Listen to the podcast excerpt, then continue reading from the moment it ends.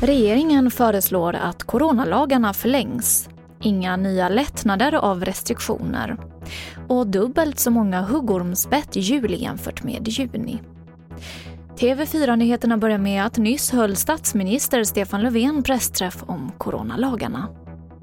Mot bakgrund av att den här pandemin då fortfarande pågår och vetskapen om att smittläget eh, kan förändras eller förvärras så är regeringen mån om att Sverige ska ha en hög beredskap och en god beredskap. En beredskap för att snabbt kunna vidta träffsäkra, effektiva åtgärder vid ett försämrat läge eller nya utbrott.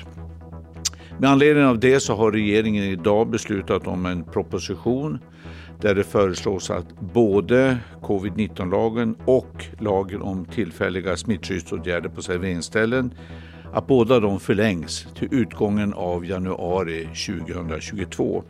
Och det innebär alltså att förslaget är att de förlängs i fyra månader. I och med den ökade smittspridningen så kan Sverige i nuläget inte lätta på de restriktioner som finns kvar. Det här sa Folkhälsomyndighetens generaldirektör Johan Carlsson under pressträffen som han höll tillsammans med Stefan Löfven. Och därför så välkomnar man regeringens förslag om förlängda pandemilagar. Och vi avslutar med att över 100 personer har behövt serum, alltså motmedel, efter att ha blivit bitna av huggormar i sommar. Det här rapporterar Dagens Medicin.